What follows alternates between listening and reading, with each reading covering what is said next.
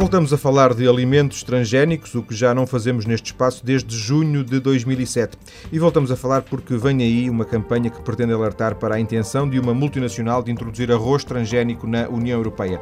A iniciativa é mais uma vez da plataforma Transgénicos Fora e um dos seus representantes é Margarida Silva, professora da Escola, de, Escola Superior de Biotecnologia da Universidade Católica do Porto.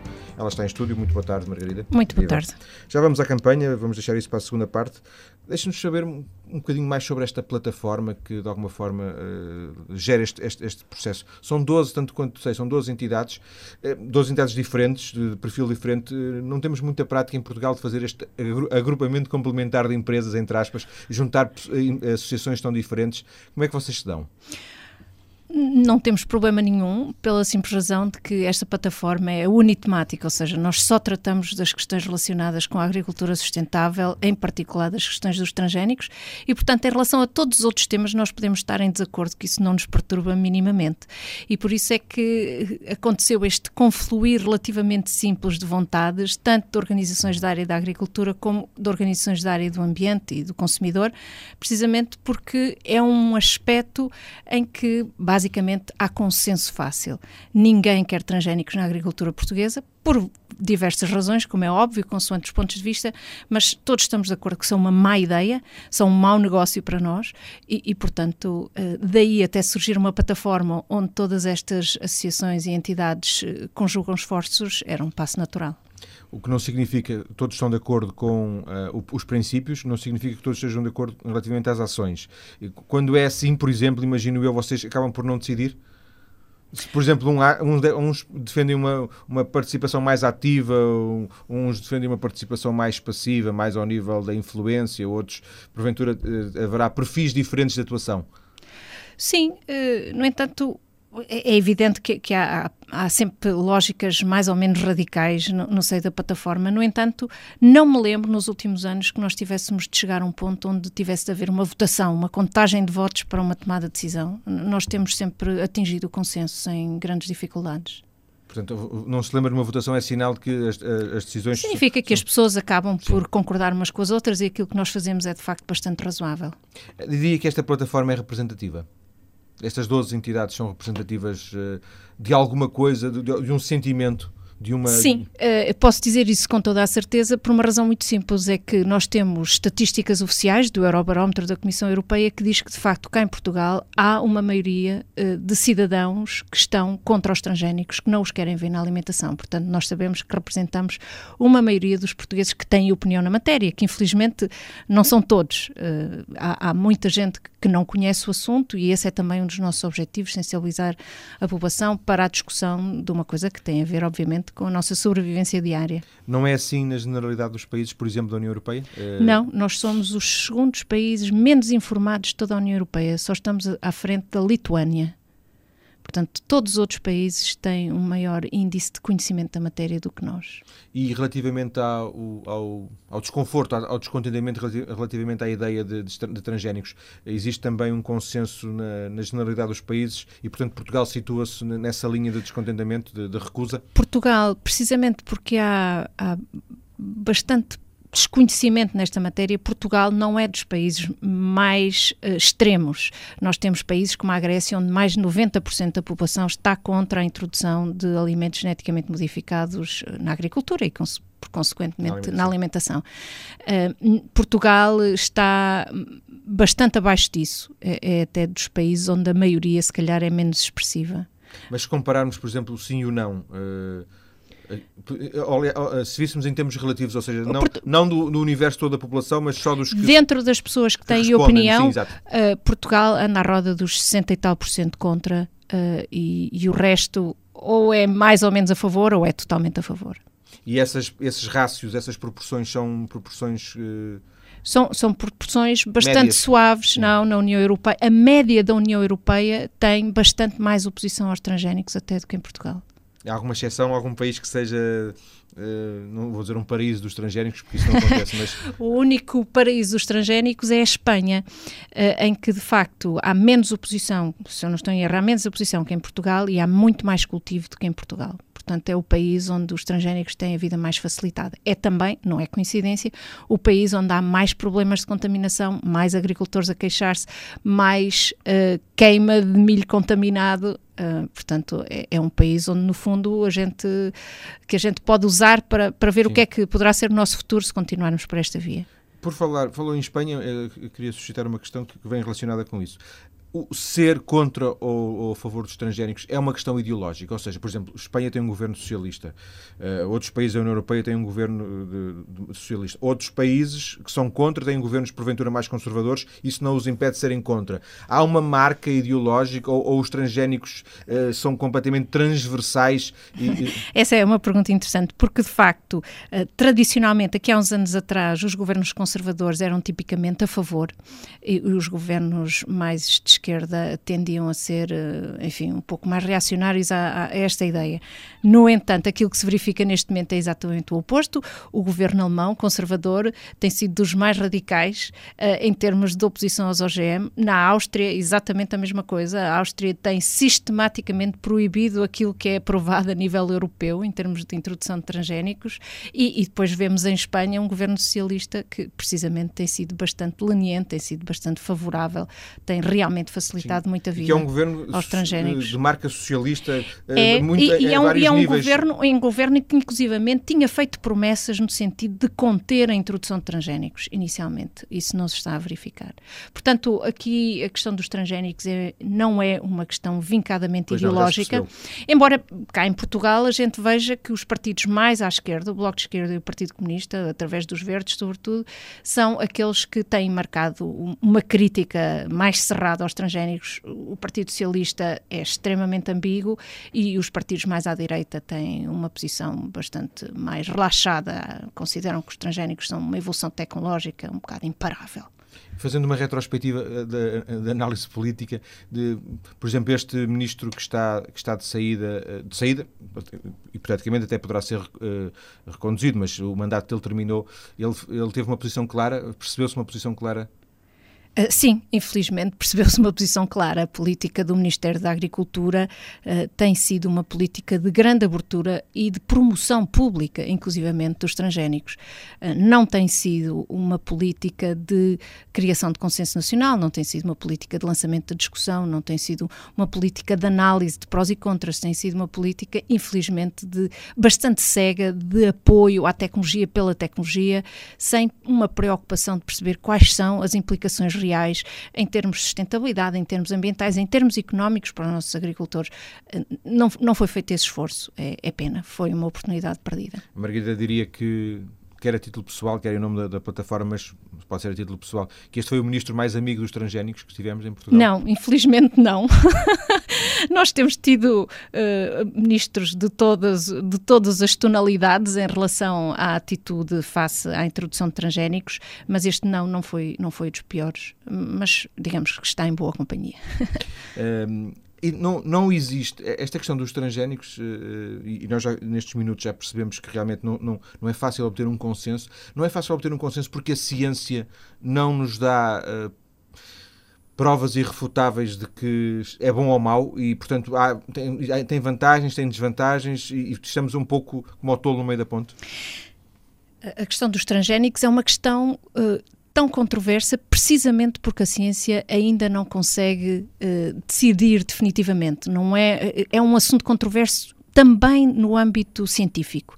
E, portanto, enquanto a ciência ainda não consegue dizer são exatamente estas as vantagens e as desvantagens, agora decidam, enquanto não houver essa clarificação do ponto de vista mais básico, é evidente que há muita subjetividade depois na postura das pessoas. Há pessoas que vão dar mais importância a uns aspectos e outros vão dar importância mais a outros aspectos. Uh, para mim, pessoalmente, a questão do impacto na saúde é dos mais preocupantes, uh, mas o facto de que esta introdução na agricultura é irreversível também me dá muito pesar, porque, porque nós, no fundo, estamos a deixar que as coisas aconteçam sem realmente tomar uma decisão em relação a elas. As sementes transgénicas estão a entrar, estão a contaminar, estão, no fundo, a instalar-se e as gerações seguintes não vão ter a oportunidade de decidir, porque nessa altura já não vão ter outra opção não é? E, portanto, para mim isso preocupa-me, mas há outras pessoas que estão mais preocupadas, por exemplo, com a questão das patentes, o facto de que há aqui uma propriedade intelectual que até aqui era pertença de toda a humanidade, não é? Eh, as sementes sempre foram guardadas pelos agricultores, trocadas, é por isso que nós temos agricultura, ao longo de milénios os agricultores foram selecionando, guardando, trocando uh, e vendendo sementes. Neste momento o que nós temos é uma privatização dessas sementes, o germoplasma, aquilo que, aquilo que, que é o conhecimento em relação à genética vegetal, está a tornar-se propriedade de cinco grandes empresas a nível mundial. Apesar de cada país manter o seu banco de, de germoplasma, como Portugal mantém, não é? Sim, mas nós, a maior parte das sementes que nós temos no germo, nomeadamente no caso do milho, uh, por exemplo, não podem sequer, que temos em Portugal guardadas, não estão disponíveis comercialmente. Portanto, se nós quisermos comer, nós vamos ter arranjar sementes e cada vez mais estas sementes só são vendidas por muito poucas empresas e, portanto, no fundo, essas empresas é que decidem quem é que come, quem é que não come, quem é que semeia, quem é que não semeia e mais, o facto de agora terem começado a usar, a usar sementes geneticamente modificadas significa que uh, nós temos a obrigação, se quisermos voltar a semear no ano seguinte, nós vamos ter a obrigação de voltar a comprar as sementes. Não podemos guardar as sementes para voltar a semear no ano seguinte, precisamente porque tem propriedade intelectual que está associada a essas regras de não podermos guardar. E, portanto, aí, ali, aí, aliás, é que reside a grande vantagem dos transgénicos em relação às sementes convencionais, é que as empresas podem fazer muito mais dinheiro, porque nas sementes convencionais podem vender uma vez e uma pessoa guarda a semente nunca mais vai ter de comprar. No caso dos transgénicos, é proibido por lei voltar a utilizar essa semente, portanto tem de comprar todos os anos. Isso representa um aumento de lucro brutal. Essa é a grande vantagem dos transgénicos. Desvantagens, depois são para as outras pessoas. Os transgénicos estão aí, no sentido em que nós, sem saber sem sabermos, eh, estamos a comprar uma broa de milho que é transgénico ou estamos a dar milho às galinhas que é transgénico, por exemplo, só falarmos de milho? Ou ainda Os transgénicos estão aí, mas não estão aí tanto como se calhar algumas pessoas gostariam ou pensavam aqui há 10 anos atrás. Neste momento, nos Estados Unidos, a situação é completamente diferente porque a circulação de transgénicos na América é totalmente irrestrita.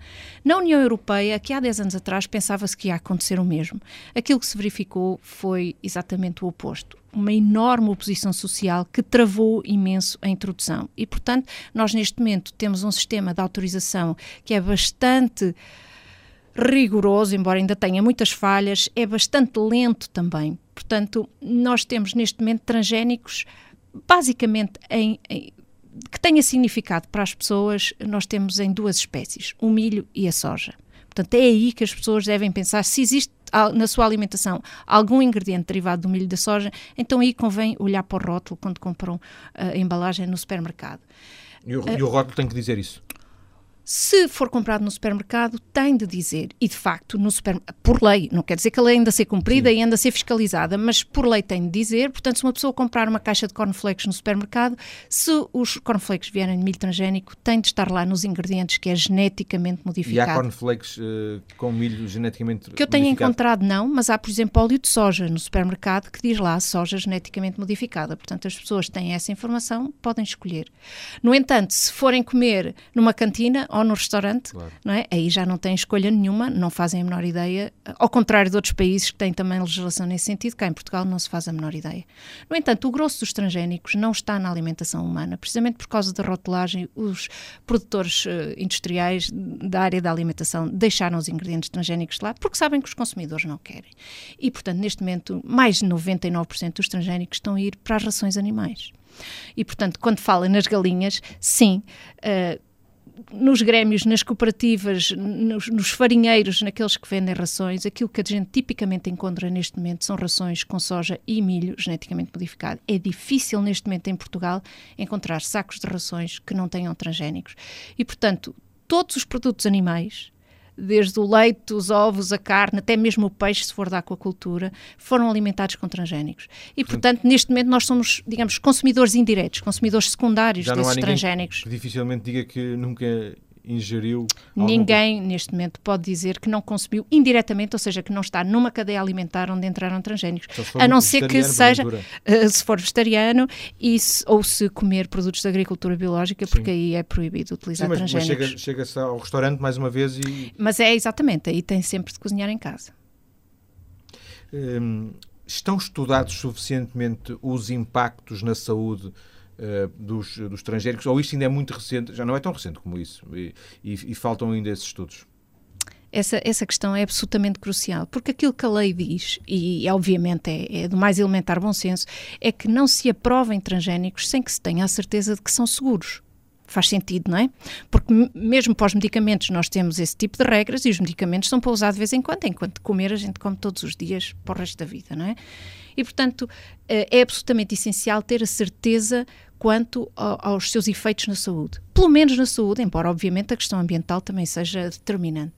E aquilo que nós sabemos neste momento é que, bom, aquilo a maneira como o sistema está montado na União Europeia é, é, cria um enorme calcanhar daqueles. O que se passa é que a Autoridade Europeia de Segurança Alimentar vai analisar os dossiês que as empresas fazem, as petições, digamos, o, o, os documentos que as empresas entregam para que lhes seja atribuída uma autorização de comercialização e uh, a Autoridade Europeia não faz nenhum estudo de saúde. A Autoridade Europeia não vai fazer nenhuma avaliação independente do transgénico uh, para saber se aquilo faz bem ou faz mal.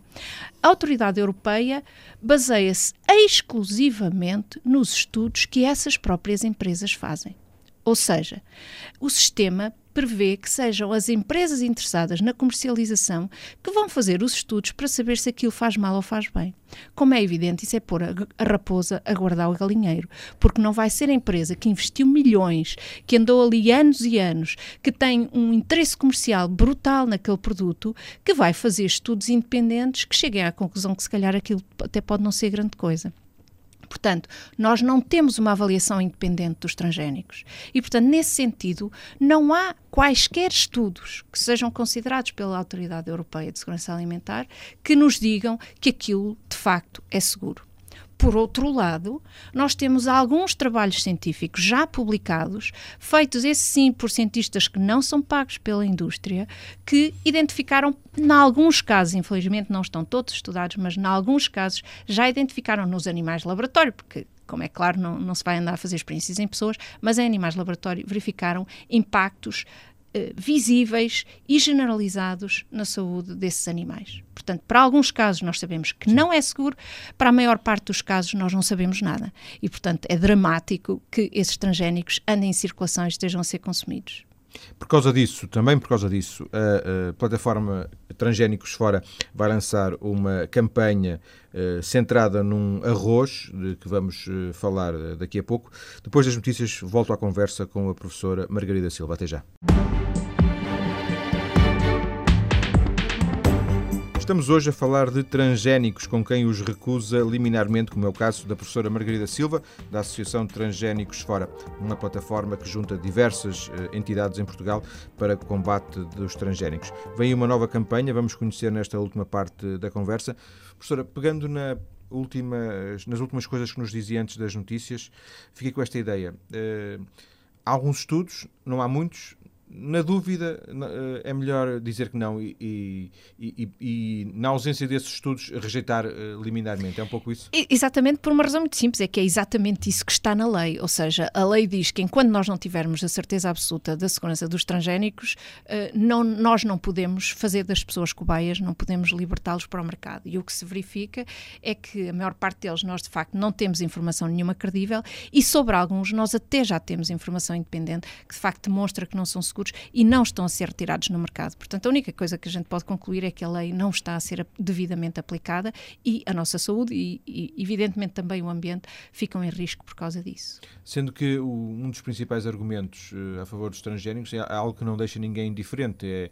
Hum, pronto, também vou dizer isto com um, pouco, com um, pouco, de ironia, mas acabar com a fome no mundo. Os transgénicos seriam a melhor forma de acabar com a fome e não a, a agricultura convencional. Já ouviu isto 200 vezes? 200 mil vezes, perdão. Uh, pois, não sei quanto tempo é que tem para me ouvir a falar sobre a questão da fome no mundo. De facto, essa questão é uma questão um, ehm, imensa, é um dos objetivos do milénio. É, é, ninguém realmente pode ficar indiferente ao facto de que 900 milhões de pessoas todos os dias vão para a cama com fome.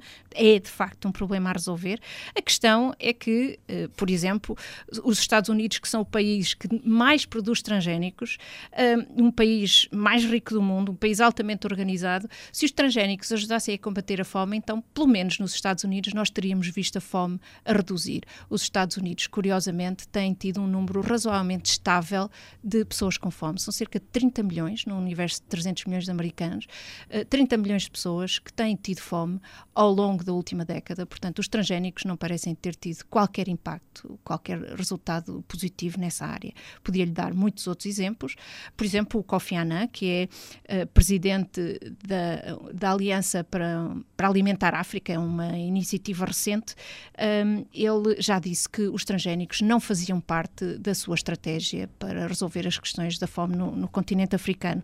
Uh, as Nações Unidas lançaram, uh, e, e os resultados foram publicados este ano, uma iniciativa, a mais vasta iniciativa de perspectivação da agricultura, precisamente para ver como é que a agricultura pode vir a resolver a questão da fome e outras obrigações uh, no futuro.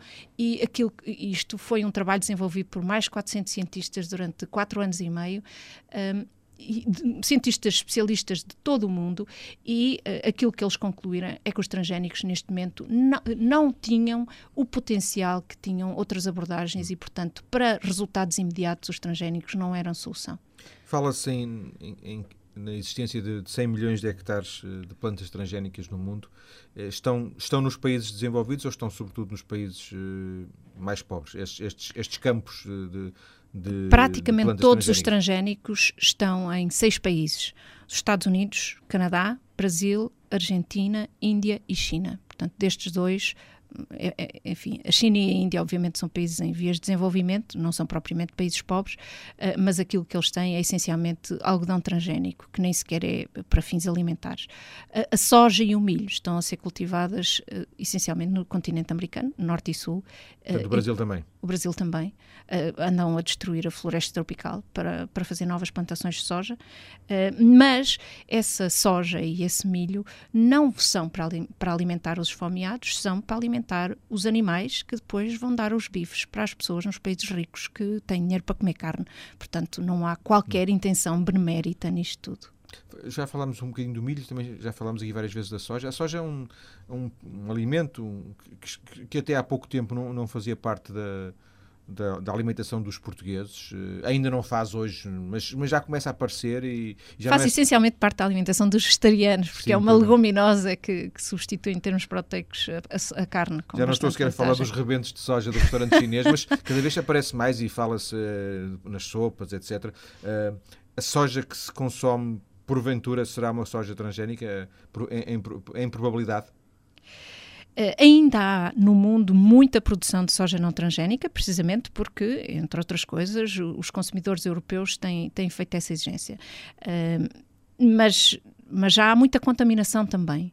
Portanto, as pessoas que comem soja diretamente, sob a forma de soja texturizada ou sob a forma de tofu, queijo de soja, esse tipo de coisas, aquilo que eu aconselharia é que tivessem o máximo de cuidado e, se possível, optassem por produtos biológicos. Não é a melhor forma de se protegerem. Porque uma das, uma das coisas que é, perigoso, é perigosa na, na, nos transgénicos é que eles. Uh, contaminam uh, através dos ventos, não é? Ou depois outros tipo, outro, outras plantações, outros campos de, de, de cultivo que não são. Exatamente. De... Eu, eu dou-lhe um exemplo. Nos Estados Unidos isso foi uma coisa extremamente marcante.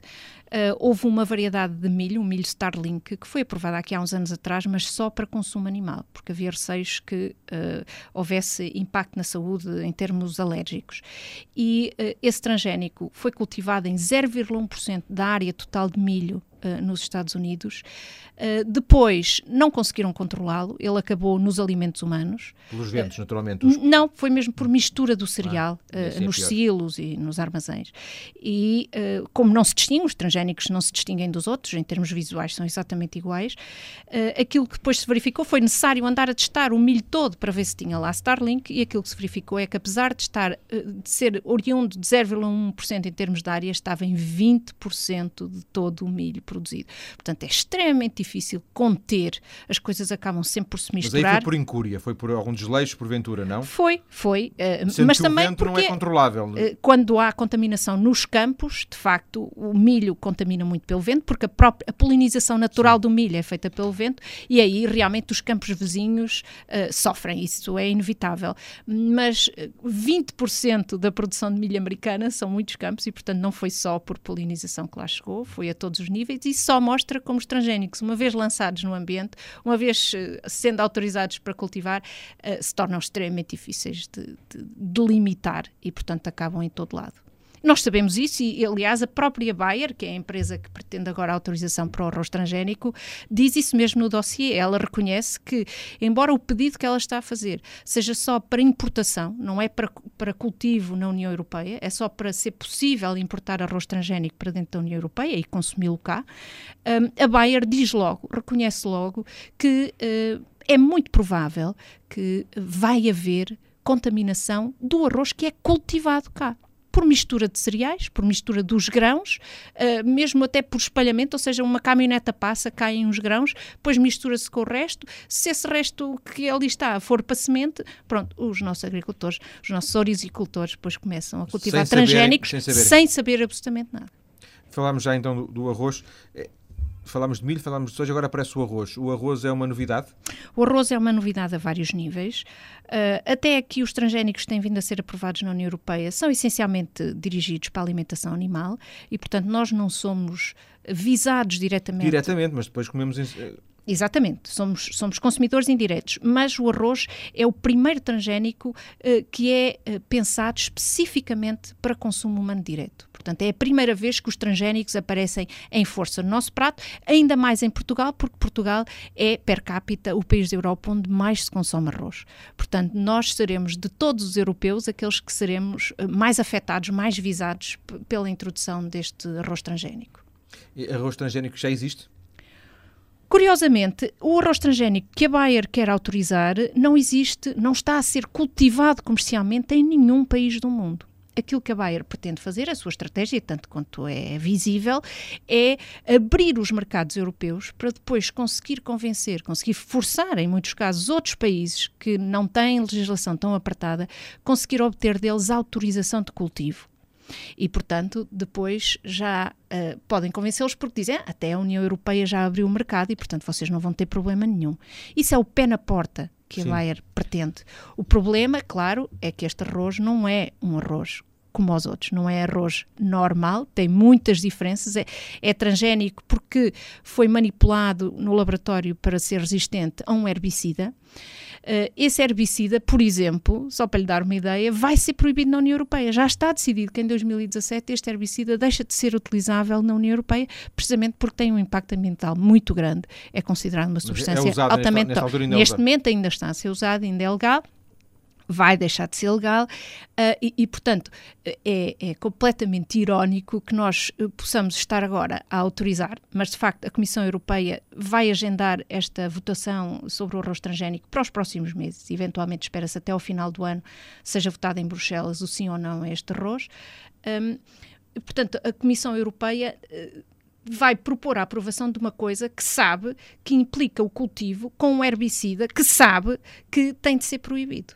E, portanto, outros países que não têm a legislação tão apertada vão estar uh, a ser uh, estimulados no sentido de utilizar um herbicida que é desastroso em termos ambientais e também em termos de saúde. Já agora, o comportamento da, da Comissão Europeia é, é, é, o normal em termos de, de, prática, eles recebem um pedido e têm sempre que, que se pronunciar e, este, é, e essa, essa, votação que irá ser agendada é um passo normal ou eles podiam recusar à, à partida se tivessem Sim, uma posição de, de, de Se a Comissão Europeia tivesse uma posição crítica uh, de cumprimento fiel da legislação, a Comissão Europeia nem sequer proporia a aprovação porque o que se passa é que a legislação, em termos de verificação precisamente destes impactos potenciais na saúde, não está a ser cumprida, objetivamente não está a ser cumprida. Eu dou-lhe, por exemplo, o exemplo. A, a, a, legislação europeia diz que os transgénicos têm de ser uh, verificados, têm de ser estudados do ponto de vista dos seus efeitos de longo prazo. Ou seja, uma coisa é eu comer arroz transgénico durante um dia, outra coisa é eu comer arroz transgénico durante 30 anos. Se eu comer, porque há doenças que só se desenvolvem a longo prazo, se eu comer, vai-me acontecer alguma coisa, vai haver algum impacto negativo. Esses estudos não estão a ser feitos. Não há um único transgénico no mercado que tenha sido avaliado do ponto de vista dos seus efeitos de longo prazo. Portanto, estes aspectos concretos, objetivos, podiam ser utilizados pela Comissão Europeia para dizer não, o dossiê não está preenchido, não está completo, não pode avançar para a votação. No entanto, a Comissão Europeia aquilo que tem feito é não só propõe a, votação todos os transgénicos que lhe chegam, como quando os Estados-membros não atingem uma maioria qualificada, não chegam a, a, a acordo, digamos assim, a votação é inconclusiva, como tem acontecido, porque há, há uma polarização muito grande a nível europeu e não tem havido maioria qualificada nem para chumbar nem para aprovar, a decisão reverte para a Comissão Europeia. É assim que funciona a comitologia em Bruxelas e a Comissão Europeia tem sempre aprovado. Tem sempre aprovado, mesmo quando a maioria simples dos Estados-membros vota contra. Portanto, a Comissão Europeia tem de facto andado ao recuo tanto da lei como da posição da maioria dos Estados-membros. É o que temos que venha a acontecer? com a continuação do comissário Barroso, sim. Embora ele não seja o Comissário da Agricultura, imagino eu que tenha não, um, o Comissário mas, da Agricultura tem, tem, um papel mais preponderante nisso, não é? Sim, da Agricultura, mas também o, o do, da Saúde e Consumidor e também o do Ambiente. Os dossiês variam um pouco, às vezes estão num Comissário e outras vezes estão no outro.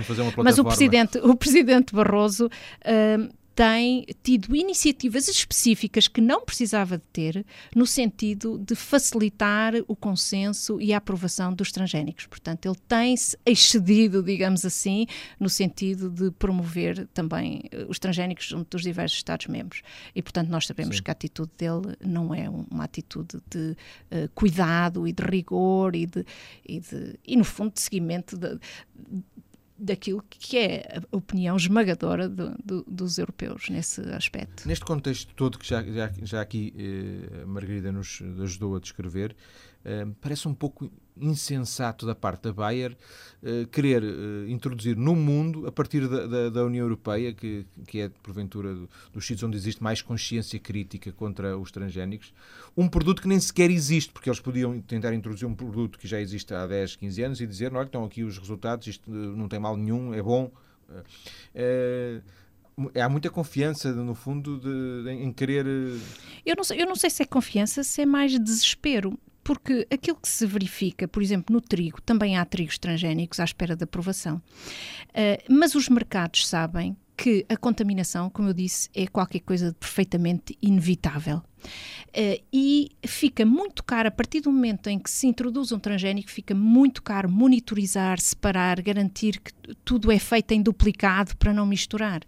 E, e, essa experiência foi adquirida precisamente com o milho e com a soja. E tem havido sucessivos escândalos de contaminação. Uh, por exemplo, neste momento, uh, exatamente desde o mês passado, que o linho, as sementes de linho que às vezes se usam em pães e, e, e outros, e outros alimentos, as sementes de linho que vêm do Canadá estão contaminadas com transgénicos que não estão autorizados sequer no Canadá. Isso, isso, está... isso obtém-se por laboratório, eh, essa informação, naturalmente? Sim, exatamente, é por análise laboratorial. E, portanto, neste momento já há linho transgénico identificado, contaminante, em 28 países uh, da Europa não apenas da União Europeia. E, portanto, os mercados sabem que estes escândalos não lhes fazem bem, os próprios agricultores canadianos andam a dizer que não querem mais transgénicos ponto, porque depois perdem os mercados, neste momento já não estão a exportar para a União Europeia, bloqueou-se tudo, e portanto estes escândalos sucessivos mostrou aos mercados, mostrou aos operadores que a introdução de transgénicos traz muitas dores de cabeça. E portanto a Bayer, porque não consegue que os produtores de arroz, os grandes produtores mundiais de arroz, comecem a adotar os transgénicos enquanto não houver aprovação dos mercados principais, eles estão a tentar isso para desbloquear, porque sabem que de outra forma não chegam lá. Querem entrar pela porta maior, que é para depois facilitar pois uh, o problema, mais pequenas. Exatamente. O problema é que a Bayer, precisamente com este arroz, uh, nos Estados Unidos, há uns anos atrás, quando andava a fazer ensaios experimentais, portanto nos Estados Unidos também ainda não estava autorizado para cultivo, este arroz, de uma forma que ao, ao fim de um ano de inquérito ainda não se sabia como, tinha contaminado vastíssimas áreas de cultivo de arroz agulha nos Estados Unidos.